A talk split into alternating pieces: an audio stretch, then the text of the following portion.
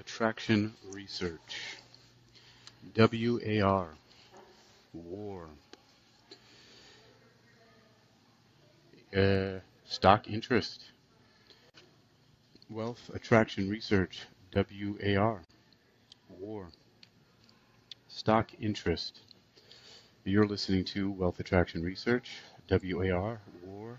Stock interest presented by Hakeem Alibokis Alexander on Spreaker, Social Podcasting, Wisdom, Social Audio Inc., and Callin, Social Podcasting, presented for World Reading Club in association with ExercisingYourMind.com and Uniquilibrium.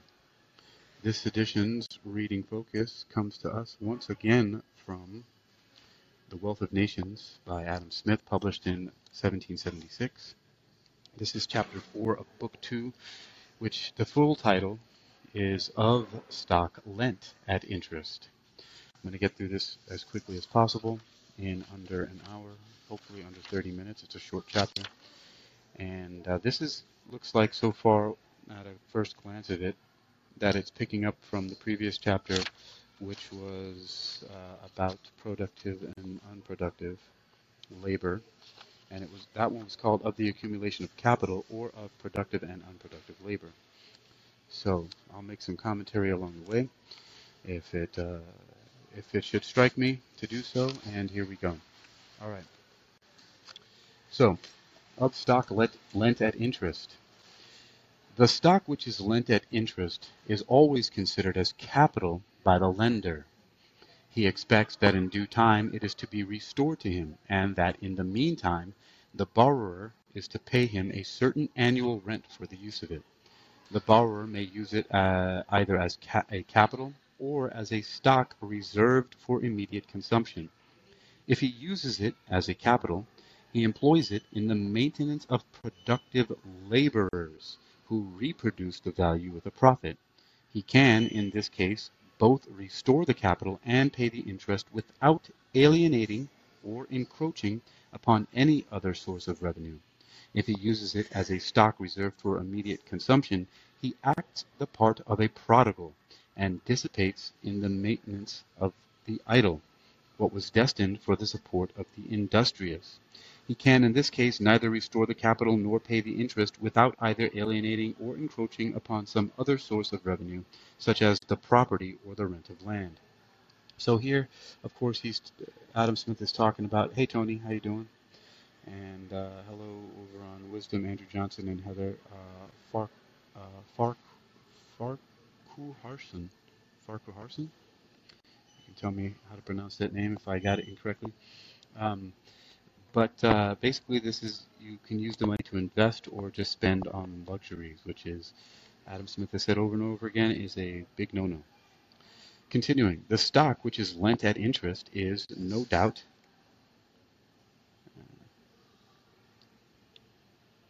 So the stock which is lent at interest is no doubt occasionally employed in both these ways, but in the former much more frequently than in the latter.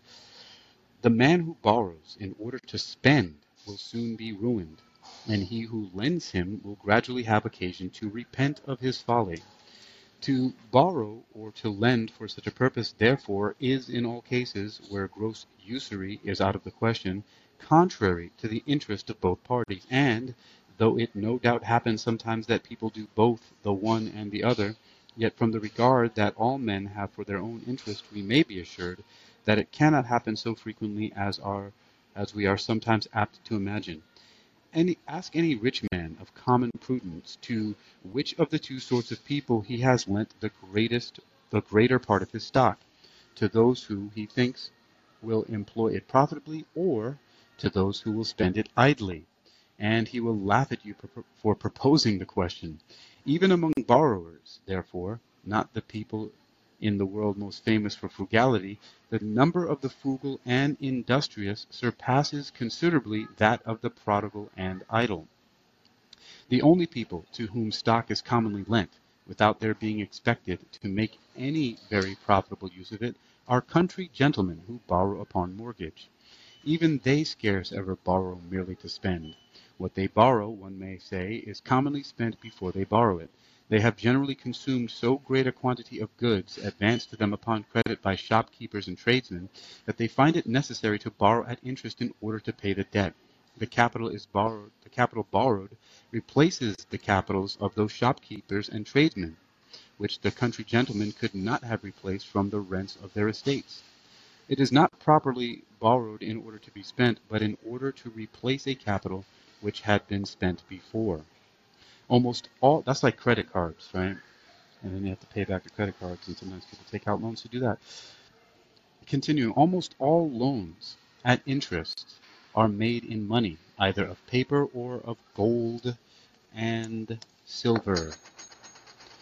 But what the borrower really wants and what the lender really supplies him with is not the money, but the money's worth or the goods which it can purchase. If he wants it as a stock for immediate consumption, it is those goods only which he can place in that stock. If he wants it as a capital for employing industry, it is from those goods only that the industrious can be furnished with the tools, materials, and maintenance necessary for carrying on their work. By means of the loan, the lender, as it were, assigns the borrower his right to a certain portion of the annual produce of the land and labor of the country to be employed as the borrower pleases. The quantity of stock, therefore, or, as it is commonly expressed, of money which can be lent at interest in any country, is not regulated by the value of money, whether paper or coin, which serves as the instrument of the different loans made in that country, but by the value of that part of the annual produce which, as soon as it comes from the ground or from the hands of the productive laborers, is destined not only for replacing a capital, but such a capital as the owner does not care to be at the trouble of employing himself. So it's their spare money, right? Of course. Banks make that a little bit differently. Okay. Continuing, as such capitals are commonly lent out and paid back in money, they constitute what is called the moneyed interest. It is distinct not only from the landed, but from the trading and manufacturing interests, as in these last the owners themselves employ their own capitals. Even in the moneyed interest, however, the money is, as it were, but the deed of assignment, which conveys from one hand to another those capitals which the owners do not care to employ themselves. Those capitals may be greater in almost any proportion than the amount of the money which serves as the instrument of their conveyance, the same pieces of money successfully serving for many different loans as well as for many different purchases. A, for example, lends to W a thousand pounds, with which W immediately purchases of B a thousand pounds worth of goods. B, having no occasion for the money himself, lends the identical pieces to X, with which X immediately purchases of C another thousand pounds worth of goods. C, in the same manner and for the same reason, lends them to Y, who again purchases goods with them goods with them of D. In this manner, the same pieces, either of coin or paper, may, in the course of a few days, serve as the instrument of three different loans and of three different purchases, each of which is in value equal to the whole amount of those pieces. What the three moneyed men A, B, and C assign to the three borrowers W, X, Y is the power of making those purchases. In this power consists both the value and the use of the loans. The stock lent by the three moneyed men is equal to the value of goods which can be purchased with it, and is three times greater than that of the money with which the purchases are made. Those loans, however, may all perfectly may be all perfectly well secured, the goods purchased by the different debtors being so employed as, in due time, to bring back with a profit an equal value either of coin or of paper. And as the same pieces of money can thus serve as the instrument of different loans to three, or for the same reason to thirty times their value, so they may likewise successively serve as the instrument of repayment. A capital lent at interest may, in this manner, be considered as an assignment from the lender to the borrower of a certain considerable portion of the annual produce, upon condition that the borrower in return shall during the continuance of the loan, annually assign to the lender a smaller portion, called the interest, and at the end of it, a portion equally considerable with that which had originally been assigned to him, called the repayment. The money, either coin or paper, serves generally as the deed of assignment both to the smaller and to the more considerable portion. It is itself altogether different from what is assigned by it. The, the one main thing I, I'm pulling out of this, though, is, and what should be attention, paid attention to, is how the borrowed money by the borrower is being used, either productively or unproductively. And there are a few things that I'm narrowing in on and finding to be quite important more than a lot of the other things. But these are, these are details uh, worth looking into, especially since I'm reading the book from cover to cover um, in order to get a better understanding in general of what Adam Smith wrote about and capitalism, free market capitalism overall. Continuing, in proportion as that share of the annual produce which, as soon as it comes from the ground or from the hands of the productive laborers, is destined for replacing a capital, increases in any country, what is called the moneyed interest naturally increases with it.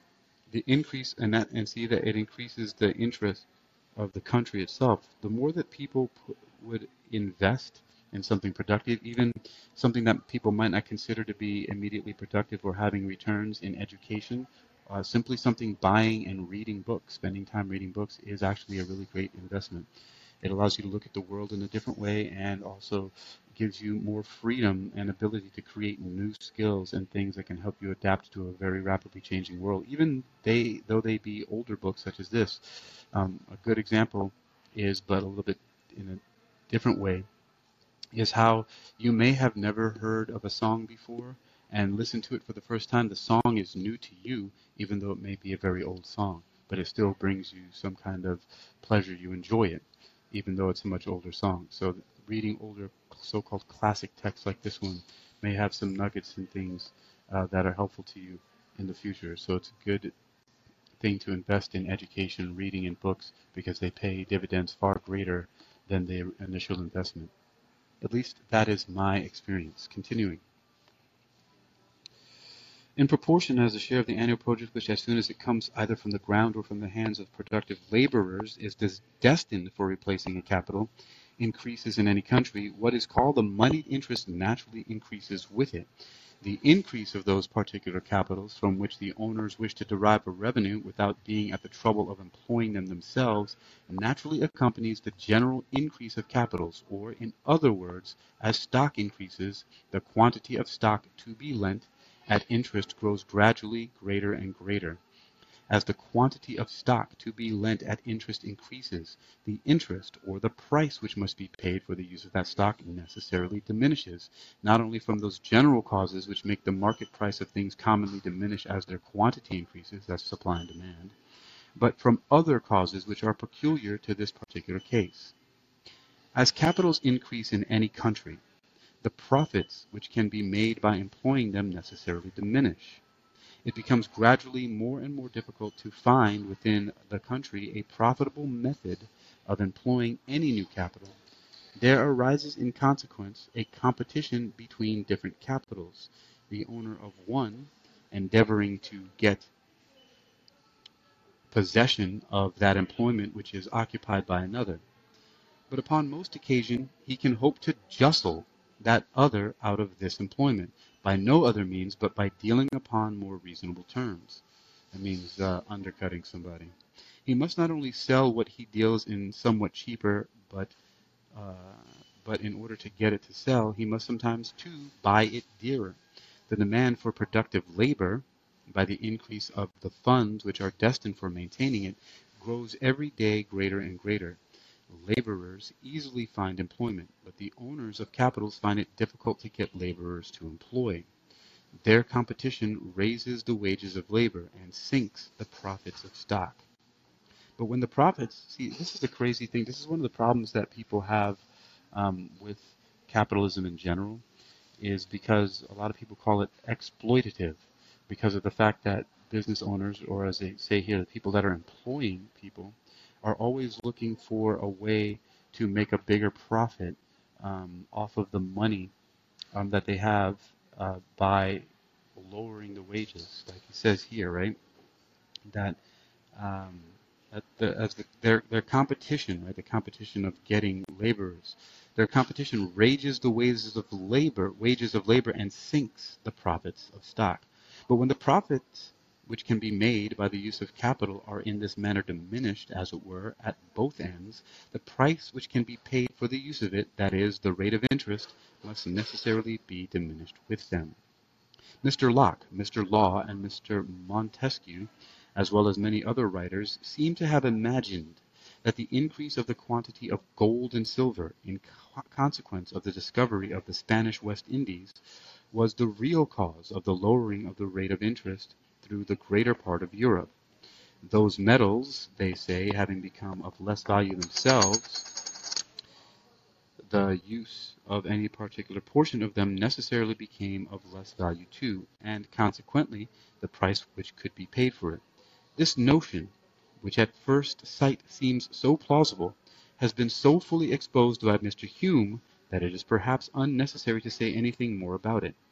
The following very short and plain argument, however, may serve to explain more distinctly the fallacy which seems to have misled those gentlemen. He's talking about, of course, Mr. Locke, Mr. Law, Mr. Montesquieu, who imagined the increase in the quantity of gold and silver um, was the cause of lowering the rate of interest through the greater part of Europe. Before the discovery of the Spanish West Indies, 10% seems to have been the common rate of interest through the greater part of Europe. It has since that time in different countries sunk to 6, 5, 4, and 3%. I was just talking to my sister today about this um,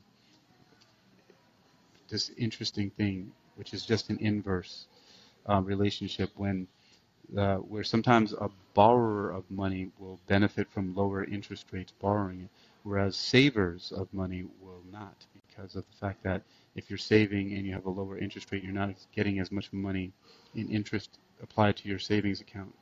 Um, whereas that benefits a borrower because the lower the interest rate, the less money they have to pay back, but they can make more of a profit if they're using it profitably and productively. So continuing. Let's suppose that in every particular country the value of silver has sunk precisely in the same proportion as the rate of interest, and that in those countries, for example, where interest has been reduced from 10 to 5%, the same quantity of silver can now purchase just half the quantity of goods which it could have purchased before. Hello, Akira. Uh, could have purchased before. This supposition will not, I believe, be found anywhere agreeable to the truth, but it is the most favorable to the opinion which we are going to examine, and even upon this supposition it is utterly impossible that the lowering of the value of silver could have the smallest tendency to lower the rate of interest. So he's saying here that because there's, you know, again, supply and demand, the more silver and gold that came from the mines of the Spanish West Indies, um, lowered the value of it, and because of that, it lowered the value of the interest. Um, but he's saying that it is utterly impossible that the lowering of the value of silver could have the smallest tendency to lower the rate of inter- interest. He continues, if a hundred pounds are in those countries now of no more value than fifty pounds were then, ten pounds must now be of no more value than five pounds were then. Whatever were the causes which lowered the value of the capital, the same must necessarily have lowered that of the interest, and exactly in the same proportion. The proportion between the value of the capital and that of the interest must have remained the same, though the rate had never been altered. By altering the rate, on the contrary, the proportion between those two values is necessarily altered. If a hundred pounds now are worth no more than fifty pounds were then, five pounds can now be worth no more than two pounds ten shillings were then. So two pounds ten shillings.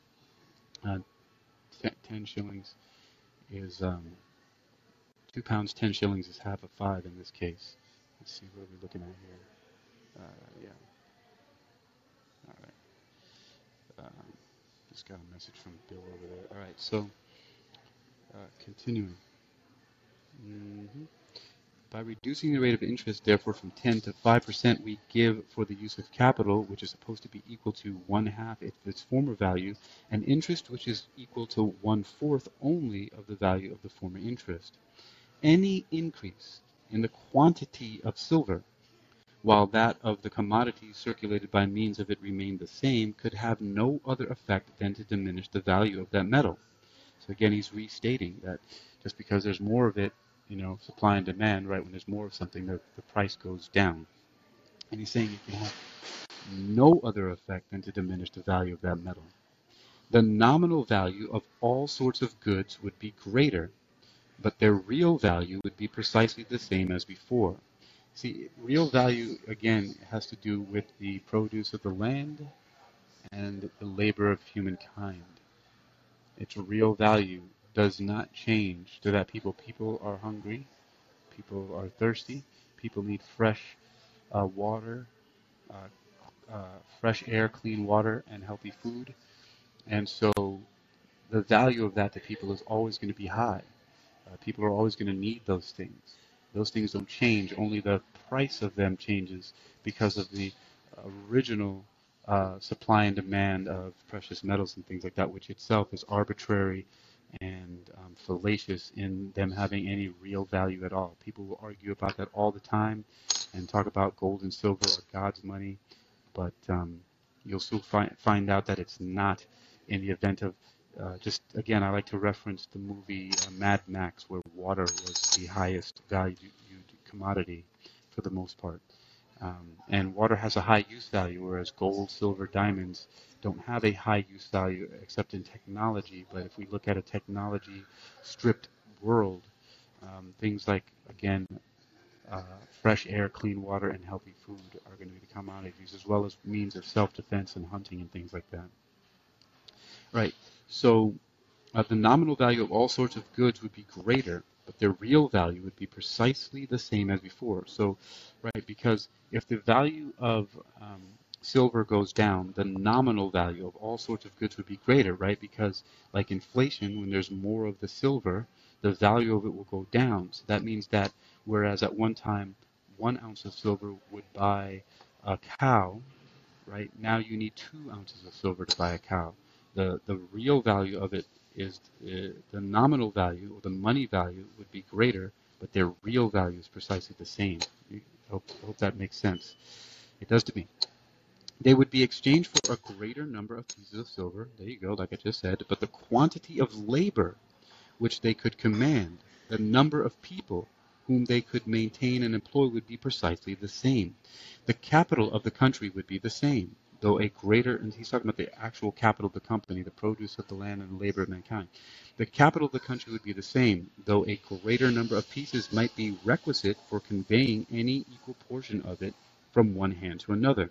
The deeds of assignment, like the conveyances of a verbose attorney, would be more cumbersome, but the thing assigned would be precisely the same as before, and could produce only the same effects. The funds for maintaining productive labor being the same, the demand for it would be the same. Its price or wages, therefore, though nominally greater, would really be the same. They would see it's it's interesting because the, the price is actually the same. It's just because you could look at it this way. Just because they have more silver going around, right? They're like, yeah, we can spare more of it. Like, uh, it's there's more of it in circulation. So even though the the things produced and the labor is exactly the same and produces the actual same things. Like for example, the same labor laborers could only build a house in the same amount of time by cutting down a certain amount of trees. Let's say you needed 20 logs to build a house and it takes a certain amount of time to do it. Let's just say one day, right? It would still take them 20 logs and one day to do it with the same amount of labor force, right? But instead of paying, you know, 100 pieces of silver for it, you're paying 200 but and so that shows that the actual value of the labor is still exactly the same, right? Because the same exactly the real value, the produce of the land, the trees, right, and the labor of mankind, the using of those trees, logs to build the house is exactly the same. It takes the same time and the same amount of materials and everything like that. But just because there's more silver in circulation, that's why they're being paid more. But it's not actually worth any more. And this is the arbitrary value of precious metals that things people don't understand. It's always changing based off of its its availability. And so it has really no worth beyond just representing something. Because then what happens when there's less silver? Let's just say, for example, um, the silver is being used in technology, like in nowadays or something like that, and it's being used up at a rapid pace, and so all of a sudden there's a lot less of it to go around. Then all of a sudden that silver being more scarce would drop back down to the original value of of those 100 silver pieces being for, to build that those those houses um, with the same 20 logs and the same day long and the same laborers to do it. It wouldn't change any what's being produced. At the real value, right? The real value is getting those logs from the, from the trees of the land, the produce of the land, and the same labor of humankind to build them. It's exactly the same. And this is the thing to keep in mind. And also the understanding of what value actually is, right? Things that are wanted, needed, and or useful, which is food, shelter, clothing, fresh air, clean water, healthy, right? So those things remain the same. And we got to remember how arbitrary it actually is for the prices of things to change. They're not. It doesn't change because something becomes less or more actually valuable. They're still the same value to people. It's just that the, the availability or scarcity. This is like one, you know, uh, economics 101, supply and demand. Uh, and so it, you got to realize that, and, and this is how uh, the value of precious metals, diamonds, and things like that can be uh, manipulated by withholding them. And this, you can manipulate the entire global economy because everybody depends on this gold standard, for example, and so you withhold certain things, and therefore it seems to become more valuable all of a sudden. So now a diamond that De Beers, um, you know, if De Beers was putting out 100 diamonds a year, I know it's a lot more than that, but then they decide to only put out 50, all of a sudden the value of diamonds goes up by twice as much or even more. But it's really not worth anymore. It really doesn't do shit any more than it did before because it's an inert fucking rock and the only thing that it can do is the same thing that it did before. It's just that they make it seem like it's scarce. This kind of manipulation goes all around all the time um, by what some people call crony or predatory capitalism and things like that, rather than free market capitalism. Although the other day um, I hit a wall in some understanding, just realizing how really fucking useless a lot of this shit really is. But that's another story for another day. Let me continue.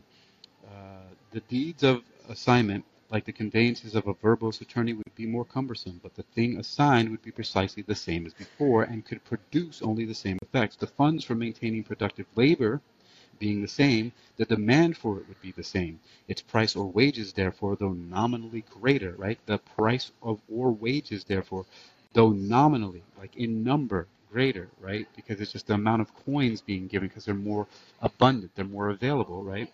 Would really be the same. They would be paid in a greater number of pieces of silver, but they would purchase only the same quantity of goods. Right? This, is what happens with inflation, right? You're paying more for something, but they only purchase the same quantity of goods, so that it's really just a nominal, the number of them that's being paid. Continuing, the profits of stock would be the same, both nominally and really. The wages of labor are commonly composed by the quantity of silver which is paid to the laborer. When that is increased, therefore, his wages appear to be increased, though they may sometimes be no greater than before. But the profits of stock are not accompanied, are not computed by the number of pieces of silver with which they are paid, but by the proportion which those pieces bear to the whole capital employed. Thus, in a particular country, five shillings a week are said to be the common wages of labor, and ten per cent the common profits of stock. But the whole capital of the country being the same as before, and you start with the capital of the country, the the, pro, the produce of the land and the the labor of humankind, right, is the same, right? Um, the whole capital of the country being the same as before, the competition between the different capitals of individuals into which it was divided would likewise be the same. They would all trade with the same advantages and disadvantages. The common proportion between capital and profit, therefore, would be the same, and and consequently, the common interest of money what can commonly be given for the use of money being necessarily regulated by what can commonly be made by the use of it. Any increase in the quantity of commodities annually circulated within the country, while that of the money which circulated them remained the same, would, on the contrary, produce many other important effects besides that of raising the value of the money. Right? So uh, now, um, going back to productive and unproductive things, right? So if money was more employed in hiring people and making use of the produce of the land, right, with that labor of mankind, and the the products, right, the things that were produced, right, became more common. Like if the the, the quantity of commodities annually circulated within a country, right, the increase in the quantity of commodities annually circulated within the country. So if more valuable things are produced, things that people want, need, and can use, if those things were increased, right, then you would have more of those things, and the value of money would be increased because now you have more of those things, and you have the same amount of money. But now that money will buy those same things. And so the, the, the money itself now seems to be more valuable. But again, these are just simple manipulations. Reading again, any increase in the quantity of commodities annually circulated within the country, while that of the money which circulated them remained the same, would on the contrary produce many other important effects besides that of raising the value of, of the money right? Because the value of the money now can buy more things because more things are in, in, in circulation. Again, supply and demand on the other end changing things up, right? Because you because what would happen is that when these things are more in abundance, the price of them goes down, and so that's what it means by it raising the value of money. This this often happens when there's more things, like you know all those sales and things that happen, right, in stores when they're trying to get rid of their excess inventory, and you can get it for much less money. That raises the. That's what is meant by raising of the value of money in this case, where the commodities annually circulated are increased, but the but the amount of money that circulated remained the same. You see, so this is another way that that happens. Continuing, the capital of the country, though it might nominally be the same would really be augmented. It might continue to be expressed by the same quantity of money, but it would command a greater quantity of labor. Right? See, it commands a greater quantity of labor. The same money being there, but it's commanding a greater quantity of labor because it because they're producing more. They have more materials to use, the produce of the land, and therefore now instead of those people um, having 20 logs to work with, right? Now they have 40 logs to work with. So now they're they're producing uh, two houses in two days instead of one house in one day. But that's more labor happening, right? So now they don't get as many days off, as much time off, right? But so it's commanding high, more labor because there's more commodities in circulation, the raw materials with which to build and do and make other things with. So now they're building more houses. There's more labor being employed, but it's the same money that's being paid to them. And so this is another thing too that happens if you're working more and more productive and getting more things done and putting more things out there into the market. It's kind of like even though you're producing more and the capital of the country increases, they have more stuff, the people seem to be getting paid less for it. Whereas before they were getting paid that 100 pieces of silver for the making that house with 20 logs. Now they're only getting paid that same 100 pieces of silver to produce two houses. Whereas before they they were only they were getting paid that to produce one and less time for it. So um, it might continue to be expressed by the same quantity of money, but it would command a greater quantity of labor. The quantity of productive labor which it could maintain and employ would be increased, and consequently the demand for that labor. Its wages would naturally rise with the demand, and yet might appear to sink. They might be paid with a smaller quantity of money, but that smaller quantity might purchase a greater quantity of goods than a greater had done before. See, so still now again there's another thing there because they're producing more and it seems like they're getting paid less but their money still also buys more. The value of the money goes up. So it causes the price of things to go down. More things are going into circulation. The price of things goes down. People are producing more but they're able to buy more with that money. This is the the, the, the little details to look at. And you know what's interesting about that is it's a note for people to, in general, be more productive as days go on, adding more plus ones in my integer analogy that I often use rather than any zeros or minus ones. We, we are as productive as possible, as Earl Nightingale says in his Strangest Secret recording from 1956, he's like, when you build, work, dream, and create and put value out there, into the world, you may not get a reception or a return of your value from those who you directly serve, but you will get it back in some way. There's no way that you cannot, for that is the law, the law of the universe, the law of of uh, reciprocation. You know, um, there's so many things that go in, and now I'm getting to a little bit of uh, of new thought metaphysics, but um, but I've also noticed this myself by constantly being productive, not in frivolous things, but in things that I enjoy, uh, going along the lines of the idea do what you love and the money will follow, but doing productive things that I love. Fortunately, I do things that I at least think to myself are, are valuable. So things like uh, training, exercising, eating healthy, reading lots of books, sharing ideas with people, um, publishing these things for people to to hear, read, watch, so on and so forth. And objectively, other people have told me that it's valuable. So I don't have any other reason to believe that it's not. that it's not. I didn't mean to say snot. That it is not. Although um, haters will have you believe that the things that you do are not valuable, um, but they can. Well, you know what they can do.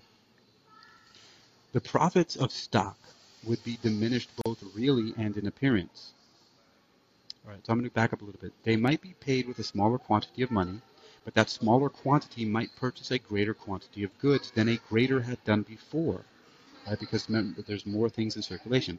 The profits of stock would be diminished both really and in appearance.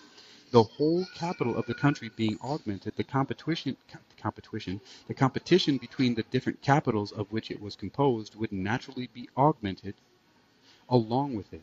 The owners of those particular capitals would be obliged to content themselves with a smaller portion of the produce of that labor which their respective capitals employed. The interest of money, keeping pace always with the profits of stock, might in this manner be greatly diminished, though the value of money, or the quantity of goods which any particular sum could purchase, was greatly augmented or increased. So interesting thing that can happen by people in general being more productive in many ways, sharing things, building things, trading things, uh, will actually lower interest rates of borrowing money if they needed to. Now, it might also lower the interest rates when you put money into saving, but now you can, it doesn't matter because you're still getting things at less expensive rates just simply because in your own activities you're producing more. Of course, this is in theory, but I've also seen it happening in practice in my own life by just simply being more productive. It pays off so many dividends. And, and you can start to evaluate what's more productive on your own terms, but productive, I look at it in things that are wanted, needed, and useful. An idea and understanding it also comes from Earl Nightingale, The same Strangest Secret, which put into practice seems to me at least to be paying off in great dividends.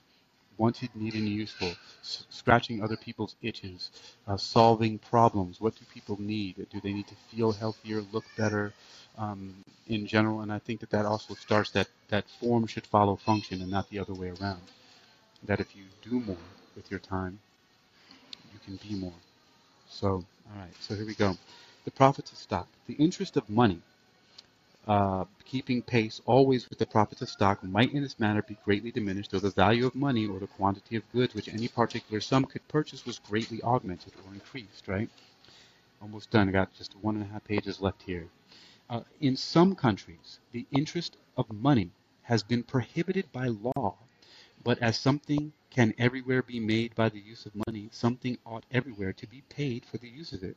So he's making a case that interest should be allowed to be um, imposed upon the borrowing of money, because uh, because some as something can everywhere be made by the use of money. Can that's the key thing. If, if it's if it's invested in materials and labor and things like that, right?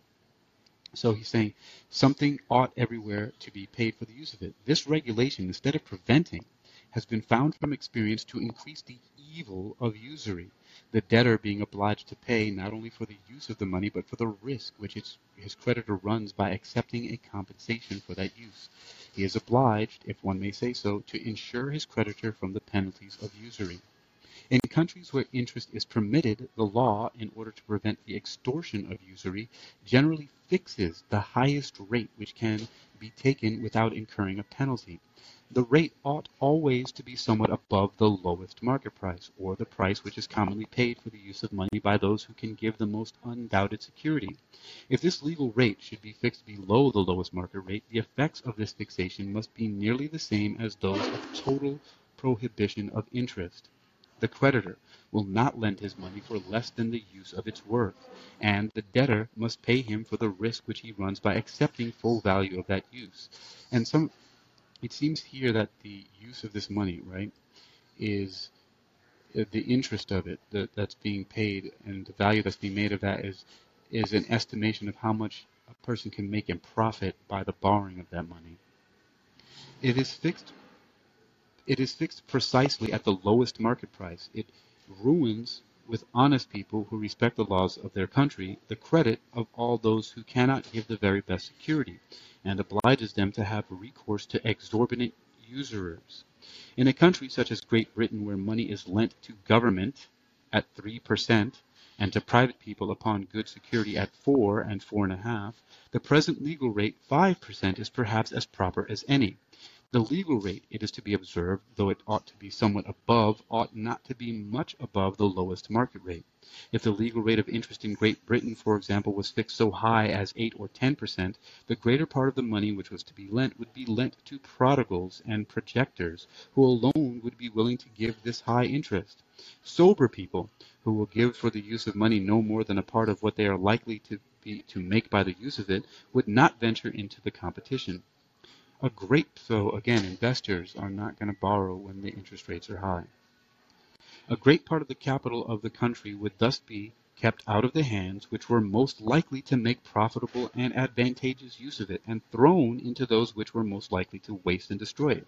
So he's making a point here again that people who are usually going to waste money and not on, on frivolous things when they borrow it, like fashion, clothing, uh, certain luxuries that have no use or anything like that are the ones more likely to borrow at high interest rates, whereas those who are most likely to be productive with it are not because they don't see the value of making any profit with it. Where the legal rate of interest, on the contrary, is fixed but a very little above the lowest market rate, sober people are universally preferred as borrowers to prodigals and projectors. The person who lends money gets nearly as much interest from the former as he dares to take from the latter, and his money is much safer in the hands of the one set of people than in those of the other. A great part of the capital of the country is thus thrown into the hands in which it is most likely to be employed with advantage. No law can reduce the common rate of interest below the lowest ordinary market rate at the time when that law is made, notwithstanding the edict of 1766 by which the French king attempted to reduce the rate of interest from 5 to 4 per cent, money continued to be lent in France at 5 per cent, the law being evaded in several different ways. The ordinary market price of land, it is to be observed, depends everywhere upon the ordinary market rate of interest. The person who has a capital from which he wishes to derive a revenue without taking the trouble to employ it himself, deliberates whether he should buy land with it or lend it out at interest. The superior security of land, together with some other advantages which almost everywhere attend upon this species of property, will generally dispose him to content himself with a smaller revenue from land than what he might have by lending out his money at interest. These advantages are sufficient to compensate a certain difference of revenue, but they will compensate a certain difference only, and if the rent of land should fall short of the interest of money by a greater difference, nobody would buy land, which would soon reduce its ordinary price. This is interesting, one of the founding ideas of real estate purchasing. Um, on the contrary, if the advantages should much more than compensate the difference, everybody would buy land, which again would soon raise its ordinary price. Again, supply and demand, right, and also at play here. When interest was at 10 per cent, land was commonly sold for 10 and 12 years' purchase. As interest sunk to 5, 6, and 4 per cent, the price of land rose to 25, to 20, 5 and 20, and 30 years' purchase. That's that's where uh, mortgages are at now, right? 25, 30 years. That's why they call it a mortgage, M-O-R-T, death, gauge, engagement, an engagement till death. And that's why it's also a life sentence, right? In prison, it's 25, right? They say 25 to life. As interest rate sunk to 6, 5, and 4 percent, the price of land rose to 20, 5 and 20, and 30 years purchase. The market rate of interest is higher in France than in England, and the common price of land is lower. So when the interest is higher, right, the common price of land is lower. In England, it commonly sells at 30, in France at 20 years purchase. All right, that is it for that there. Uh, got Tony over here, and a couple people over on uh, Wisdom. I don't know if anybody wanted to share anything or say what's up, but um, welcome to at any What time. up, Hold on, Hakeem? let me take let me take this off for one second, Tony. You hear me okay, brother? And you're on. Yeah. How you doing? Hey, man. Wow. You hear me okay? Yes, I can hear you just fine. Because you're coming through my speaker. I can't tell. I don't know, man. I'm speaking into my phone, but you're coming out my Bluetooth speaker. I, I, can, I can hear you just fine. Okay, cool. Um, so, you know what? The first thing that this whole speech it brought to mind two things. That one thing we discussed, and another thing that just popped in my head. Uh, you you and I had a conversation several months back about uh, the futility of loaning money, and um, Yeah. and how much you, you just detested it. And um, yeah, I mean, did you did you just go down this rabbit hole? I just give it, right? Right, Yeah. exactly. It just it didn't line up with your logic to uh, to attach usury to uh, you know to money Yes. and and in exchange. Uh, it's, it's more like you know here I got it, fucking take it. I may not have it later, and you know don't read anything into it. Don't give it back at a later date. Um, did you just ha- are you just going down this rabbit hole? Um, you know to explore you know, free market capitalism. Is that what this is? Yeah, I mean, my, my ideas about that hasn't changed. I mean, I just helped a friend not too long ago where I gave them uh, basically $400 in order to um, have a place to stay, and I don't expect to get it back, and I, I never do. I mean, I and I had to get. I was like, get the fuck out of here! You're encroaching on my time and my ability to do the things that I want to. So here's the money. Um, have a place to stay, fix your car, all that, but I gotta go, and I don't expect to see it ever again. Right on. Well, the other thing that popped in my head was there's a line from uh, was it Hamlet or Macbeth? I can't remember. It's Shakespeare. Um, the character's name was Polonius, and he was uh, I want to say yeah, it was Hamlet because Polonius was um, uh, what's what's the girl that threw herself in the river? You Uh, I don't know. I don't, that, I don't think I've ever paid attention to Hamlet or anything like that, so I wouldn't know. I mean, I'm not a big Shakespeare fan necessarily, so I don't really know anything about any of the works of Shakespeare beyond what the names of some of them are. I see. I see. Well, I've always found it very enriching. Um, Shakespeare. It's uh, it's a, it's another language. It's it's like the the King's English, and if you if you uh, if you just listen, you get it. Kind of like what you're doing here. If I if I if I just shut up and listen, I I get a good lesson on you know I mean, I read the. King James version of the Bible too because it, um, I can understand it pretty clearly. And I like Really? the way, like the way it's written. Yeah, it's pretty easy for me to understand. That's um that's the one version or that is one version of the Bible that I I kind of have an aversion to. Um, but that kind of lines that's kind of more in line with it's left that's that the people that subscribe to that translation left a bad taste in my mouth Okay. because of yeah I read from the uh, New American version, the, the Catholic Bible. Um, I read the Torah. I read the Kabbalah. I read the Bhagavad Gita. You know, you name it. Wherever, wherever I find inspiration, you know, the I Ching. Yeah. But I don't know. That's all that. That's all I had. All What right. What else you doing today? Um, I'm going to get something to eat, and then I don't know. I might just go to sleep. I have no idea. I picked up my sister from the airport today. I, I took her to the airport on uh, Thursday. She went to go to a Drake concert in North Carolina, and then I picked her up uh, today at three o'clock and brought her back home. Got here by five o'clock, and um, now I'm just uh, taking it easy for a little while. Cool. Yeah, I see man. Amanda's I um. I had a. You ever heard the You ever heard the expression "the cobbler's son has no shoes"? No, but it sounds interesting. Well, Does cobblers basically, yeah, exactly. Basically, it's like whatever trade you happen to work in, don't expect that to be um, showcased in your home. Huh. At this point in my life, I'm an AC service technician, Yeah. and my air conditioning went out today at four o'clock this morning, and that was what I spent my off day doing, fixing my fucking AC, Wow. and I just got it working. I've been doing working on it since four o'clock this morning. Well, at least you got it working.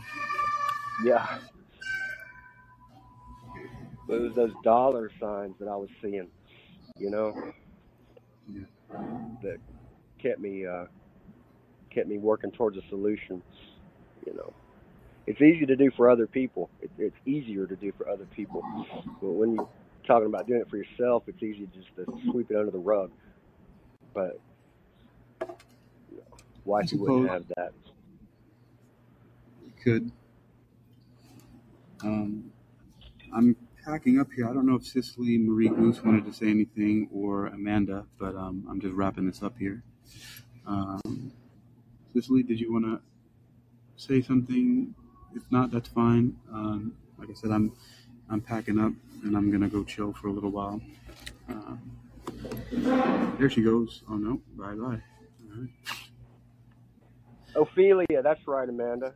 That's Ophelia, and Ophelia's father was Polonius, and her her her brother was Horatio. Is that right? Mm, I think so, Hey, if Cicely, I The you one remember. that slayed him, the one that killed Hamlet in the end. Good night, sweet prince, and let and may flights of angels sing thee to thy rest. hey, Hey, Cicely. how you doing? Good. Good to see you. Yeah, I didn't really have much to say. I was just thinking about how interesting it is that we put so much value on gold and silver, but it's really dictated by the people around us. Thinking about how way back in the day, the natives would just give away precious stones because they didn't see value in them. Yeah, they would just hand it to them because it, it, yeah, it was had no value to them. Just like here, these big giant rocks. Yep. Yeah, so it's like, so what actually has value in this world? And it boils down to the simplicity of life, Yep. living life simply.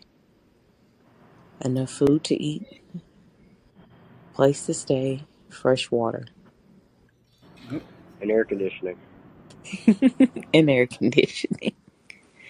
But if you have people that work in the fields that are Yep. needed, you can get anything fixed. Oh, that's a fact. Yeah, It's all so you know. it's all in who you know. But yeah, that's all I had to say. Well, I appreciate you. No problem. Bye, Um, guys. Bye, Akeem. all right. Talk, Have a good talk night. to you. later. All right. You have a good night too, Amanda. Uh, are you just sitting there chilling, or wanted to say hi? All right. Well, you've been listening to Wealth of Tra- Oh, there she goes. Hey, Amanda. You can unmute. We're in the callers queue.